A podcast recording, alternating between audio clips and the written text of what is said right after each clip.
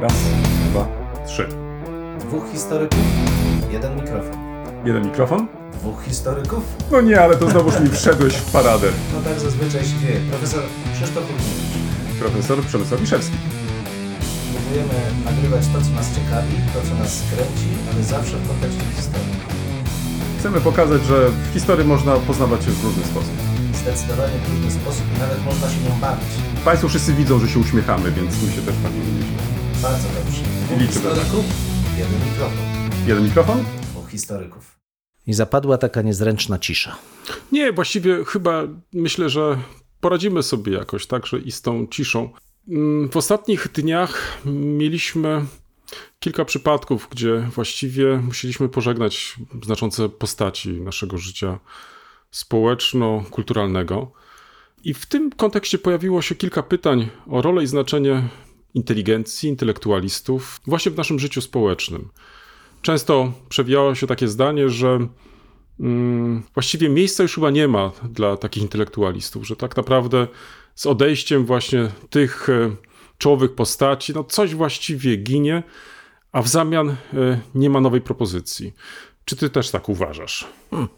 To jest ciekawe pytanie. Ja pamiętasz, zastosowałem taką metaforę dębów, że te rozłożyste dęby zabierają tak dużo światła swoim pięknym, szeroko e, demonstrowanym listowiem, że nic pod nimi już nie rośnie, że trzeba poczekać, aż kiedy ten dąb siłą rzeczy upadnie, wyrosną nowe dęby prezentujące różne kształty, formy i można by powiedzieć, że to jest jakaś naturalna kolej też rozwoju intelektualnego społeczeństw, czy tej historii intelektualnej, że mamy pewne nurty, które znajdują swoje zwieńczenie w osobach ludzi, którzy je reprezentują swoją powagą, swoim dorobkiem, swoimi osiągnięciami, ale jednocześnie powszechne dla nich uznani tłumi te wszystkie wątki poboczne. I dopiero musi przeminąć ten okres triumfu pewnej formy, pewnej mody intelektualnej, żeby zastąpiły je inne osoby. Ale tu, i to z jednej strony, ale tu mamy też do czynienia z czymś innym, co poruszyłeś. Czy społeczna rola uczonych, jak nawiążę do e, tytułu dość znanej kiedyś książki, a może społeczna rola intelektualistów się zmieniła? Czy rzeczywiście pozostaje taka, jaką była w XIX wieku. Pamiętasz tą książkę Intelektualiści? Kiedyś bardzo skandalizująca, pokazująca, że to właśnie te marksistowskie ukończenia intelektualistów spowo- spowodowały totalitaryzmy w historii Europy. Czy dzisiaj taką książkę można by napisać, ale też czy dzisiaj wywołałaby poruszenie takie? Musimy wszystkich naszych słuchaczy przeprosić. Na zewnątrz trwa remont, na co nie mamy wpływu. Mamy tylko wpływ na to, co dzieje się tu w środku, a tu staramy się zachować jednak mimo wszystko mm, do minimum różnego rodzaju takie czy inne odgłosy, które mogą Państwu przeszkadzać w śledzeniu tej naszej dyskusji i debaty. Także już teraz przepraszamy. Z Ale- lekką ironią powiem, że to jest właśnie miejsce, gdzie dzisiaj są intelektualiści. Prawdziwe życie tam na zewnątrz remontuje budynki, stawia domy, a intelektualiści w piwnicy knują i snują sobie jakieś Ale wizje. poczekaj, bo, bo poruszyłeś już tyle różnych wątków, zaczynając od przepięknych symboli. A jeśli pozwolisz, i tu cię zaskoczę, przytoczę, żeby pozostać przy tej symbolice drzewa, e, przytoczę jeden z programów, e, który oglądałem ostatnio. Otóż był on poświęcony jednemu z wielu ogrodów i temu, w jaki sposób e, robi się nasady drzew w ogrodach. Zwraca się szczególną uwagę, żeby drzewa, które za jakiś czas będą obumierać, były zastępowane przez nowe drzewa. Czy niekoniecznie e, pielęgnuje się tylko to jedno drzewo, o którym ty przed chwilą wspomniałeś, czyli ten dąb, tylko że obok tego dębu lub też w jego sąsiedztwie, jeśli zanim jeszcze ten dąb taki będzie wielki, e, sadzi się kolejne drzewa, które e, w chwili, kiedy jedno z tych drzew będzie obumierać, e, lub też w jakiś sposób będzie tłamsić te pozostałe, no to będą jednak także walczyły niejako o swoje miejsce. To jest e, ta pierwsza uwaga, czyli możemy też zwrócić uwagę na to, że mamy różne podejścia do tej problematyki. Kapitalnie zwróć uwagę, jaka to jest różnica kulturowa. Społeczności, które tak jak nasza, paradoksalnie premiują romantyczny, jak Maria Janion zwróciła uwagę, etos życia, gdzie są wielcy bohaterowie i generalnie ludzie, którzy za nimi podążają. I te społeczności, takie jak chociażby skandynawskie, jesteśmy razem, wspieramy się razem, nikt nie wyskakuje za wysoko, ale nikomu nie, nie pozwalamy upaść.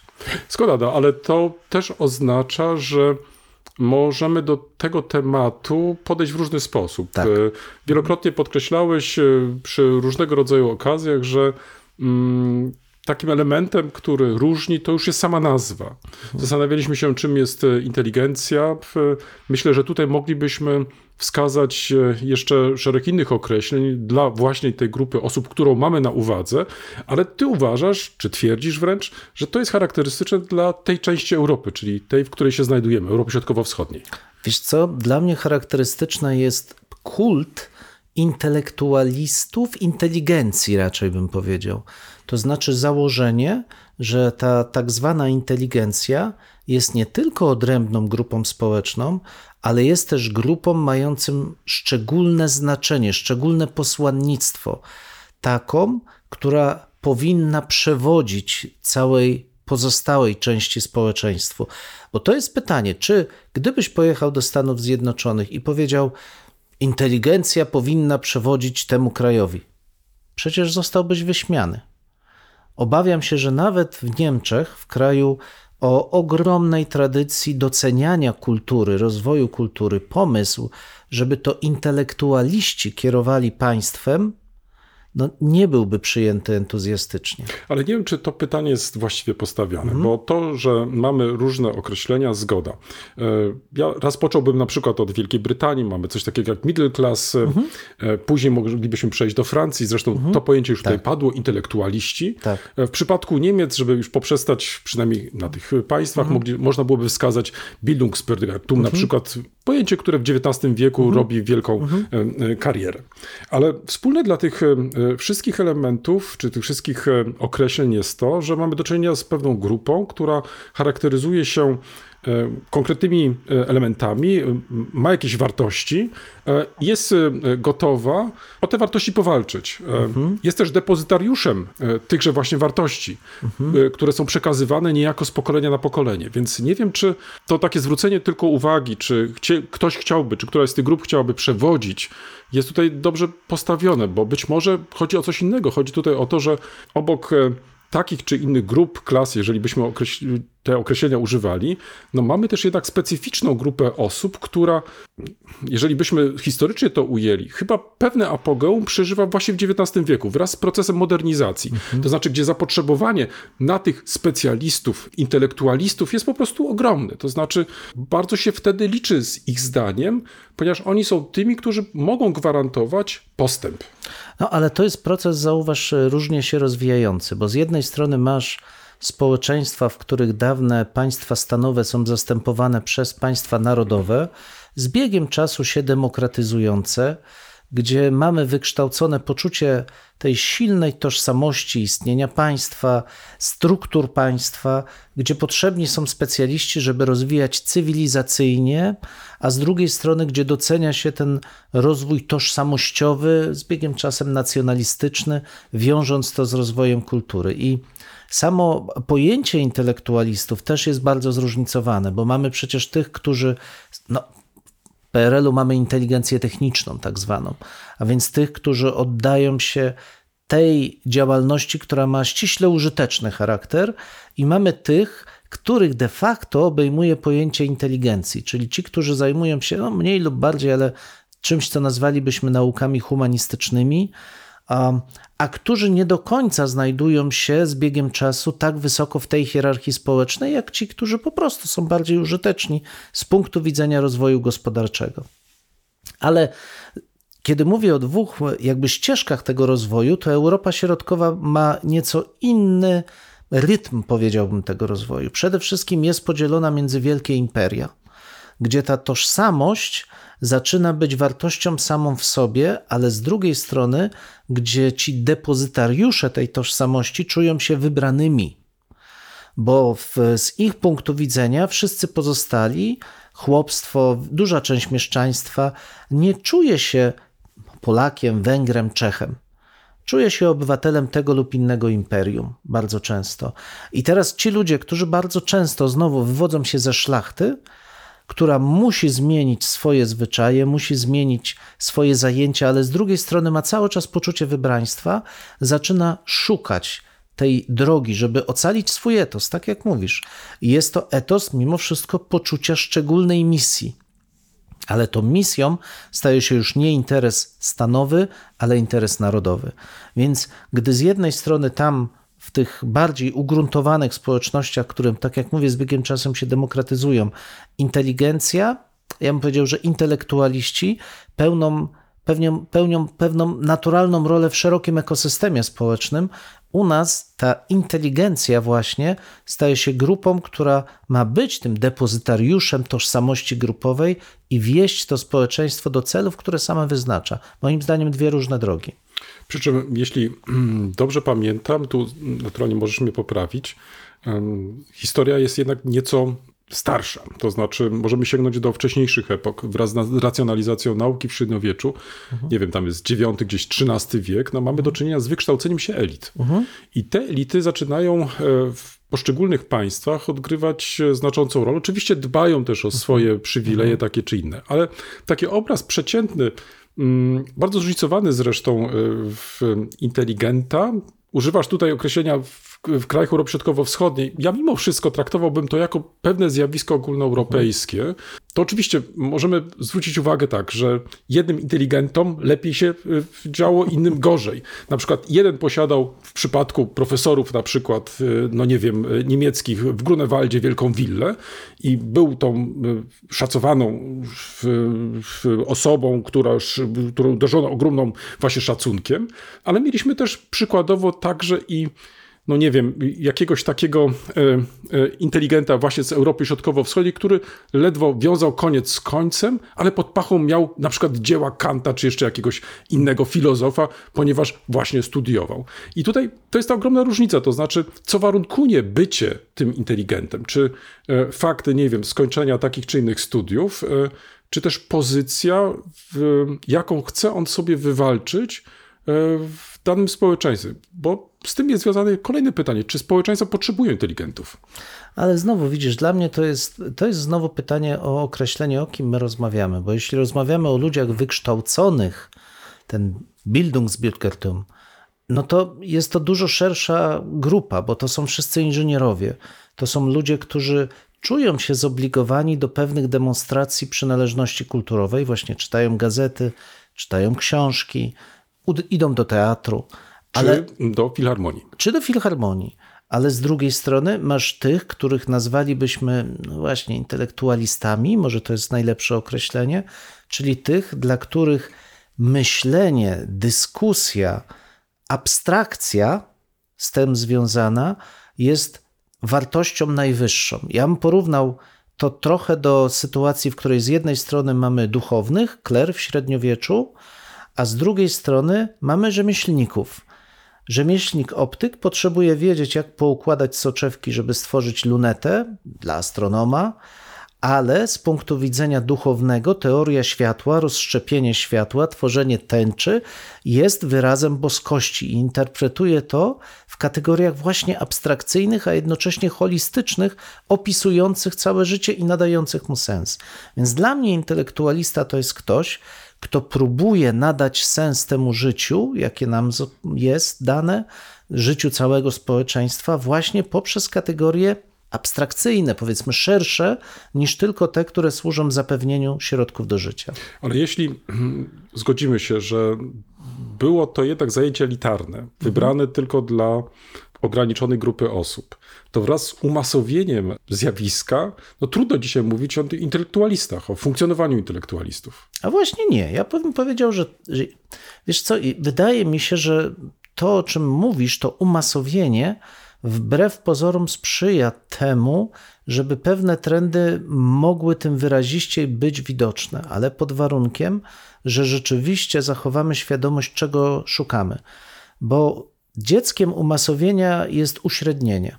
Nagle okazuje się, że ktoś, kto w kręgu swojego małego miasteczka był wybitnym trębaczem, myślicielem, w porównaniu z tym, co dzieje się w świetle telewizji i radia, jest bardzo przeciętnym grajkiem albo średnio wykształconym, domorosłym filozofem, którego bez problemu są w stanie przyćmić wielkie sławy całego świata. Zresztą ten proces nabiera prędkości, zwłaszcza w momencie, kiedy teraz mamy do czynienia z błyskawiczną komunikacją internetu.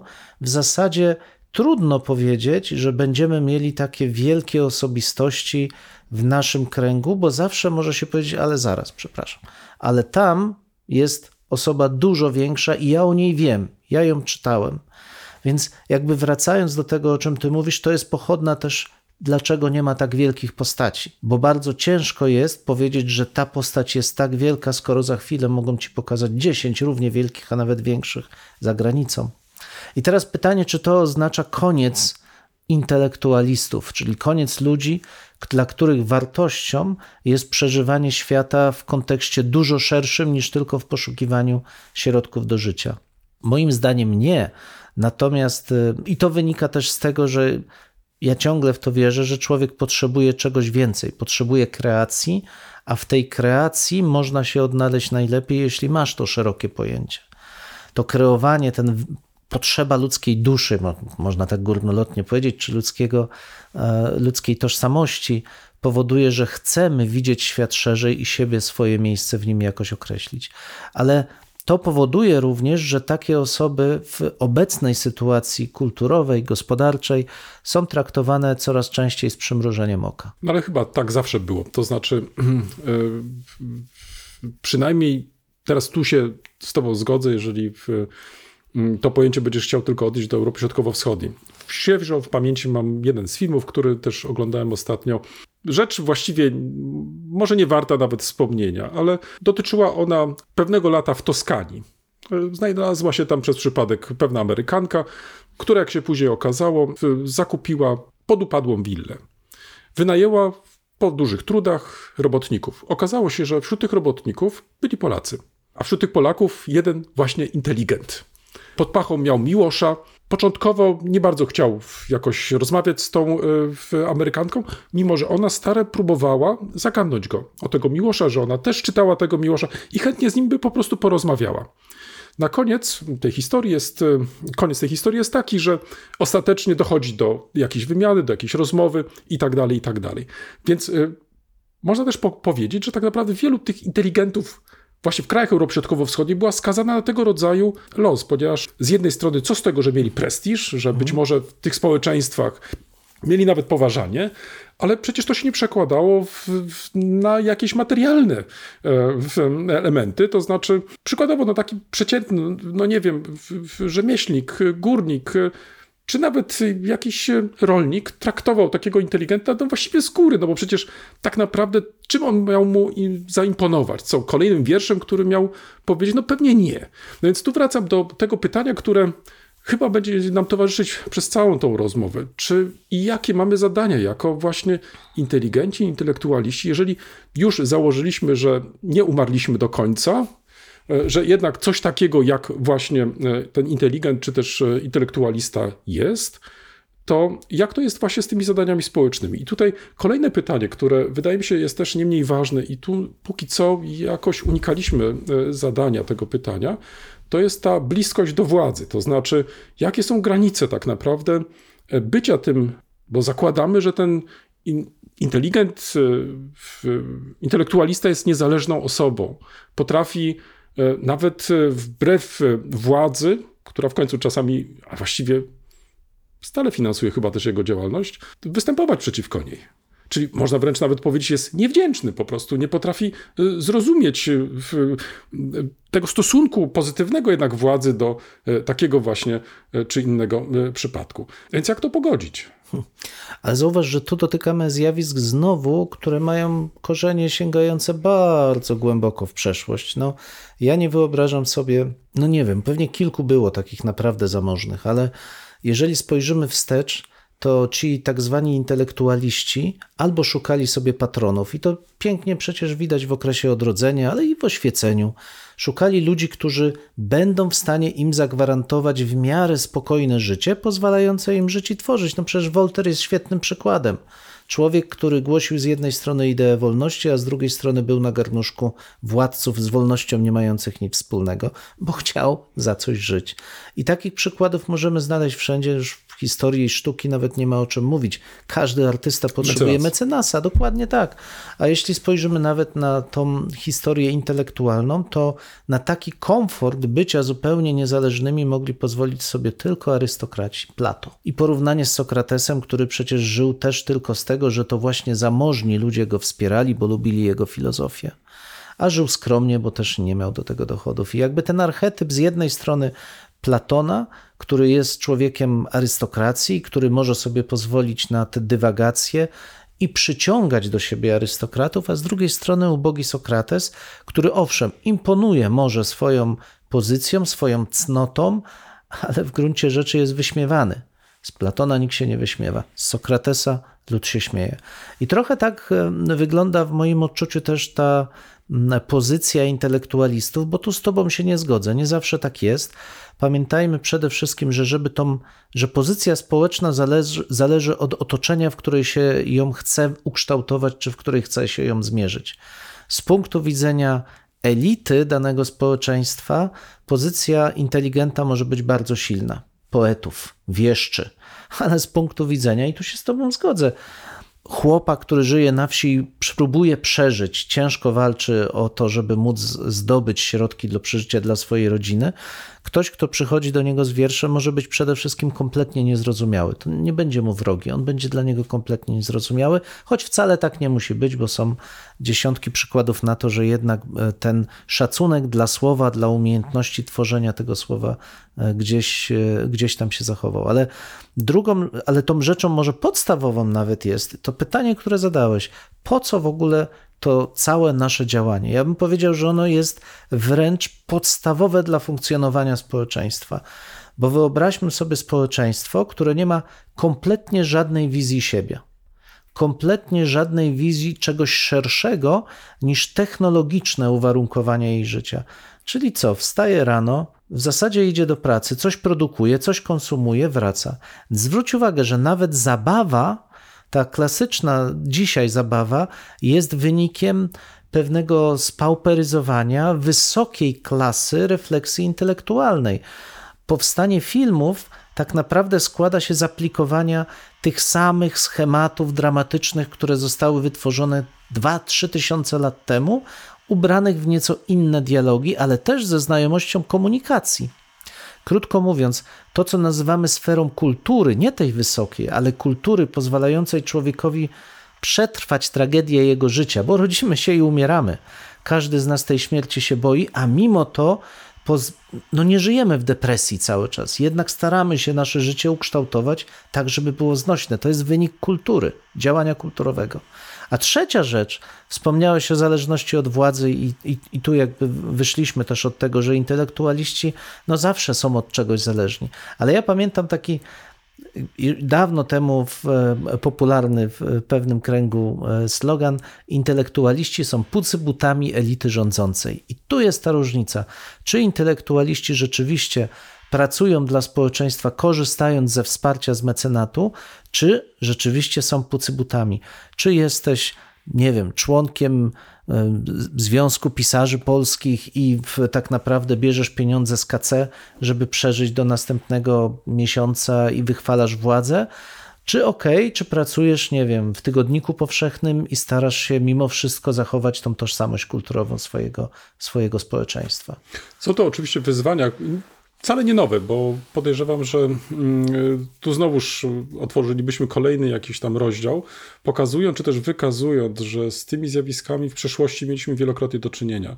Zwłaszcza w kontekście pojawiania się różnego rodzaju totalitaryzmów, ale mhm. wątek, który być może warto będzie w przyszłości też e, podjąć, to czy jednak e, intelektualista, inteligent może się mylić.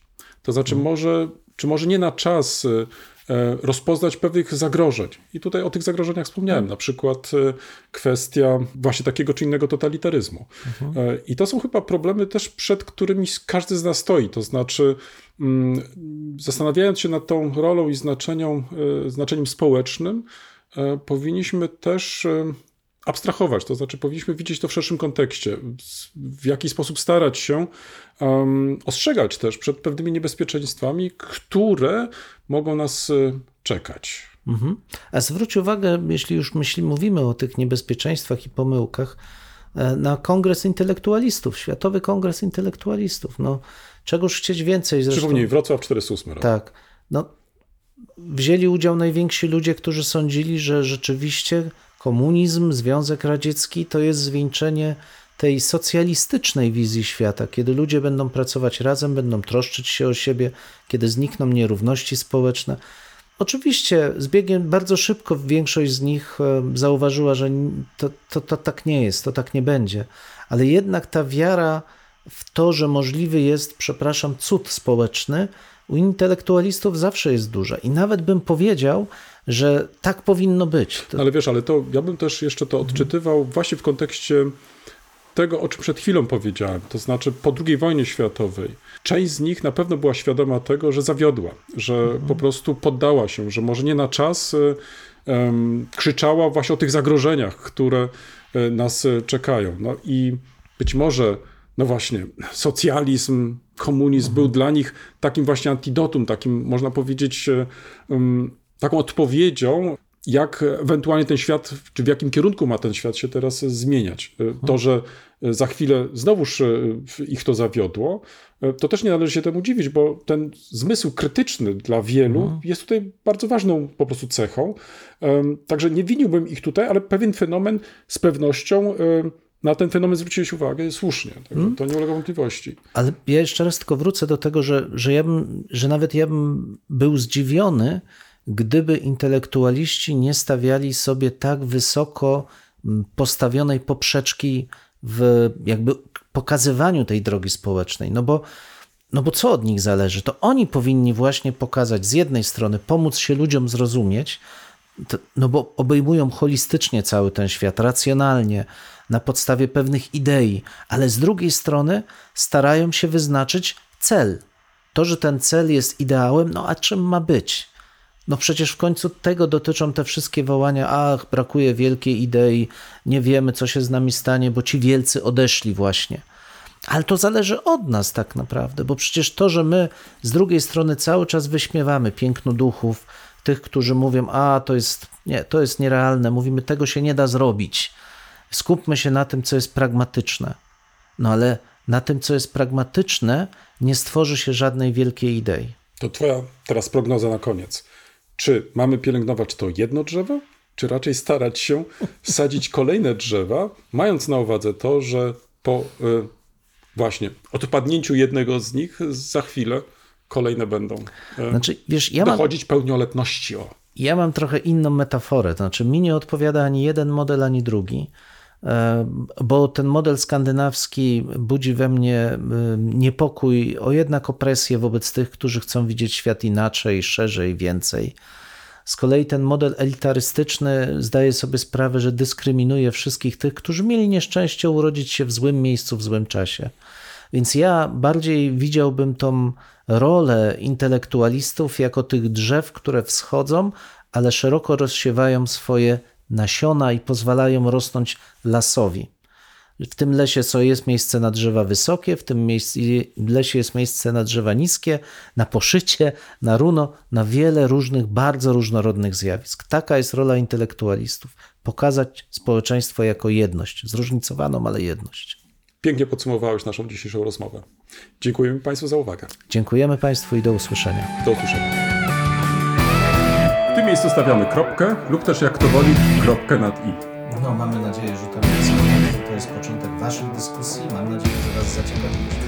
Prosimy o komentowanie naszych zmagań z historią. Poniżej zdjęcia jest wystarczająco dużo miejsca. Pamiętajcie, nie regulujcie odbiorników. Mamy naprawdę tak istnieje. E, tak, chociaż być może czasami e, może trzeba ściszyć. No może czasami ten nasz rekord by się przydało wyciąć nawet. Dwóch historyków, Jeden mikrofon. jeden mikrofon. I do usłyszenia Państwu. Do usłyszenia.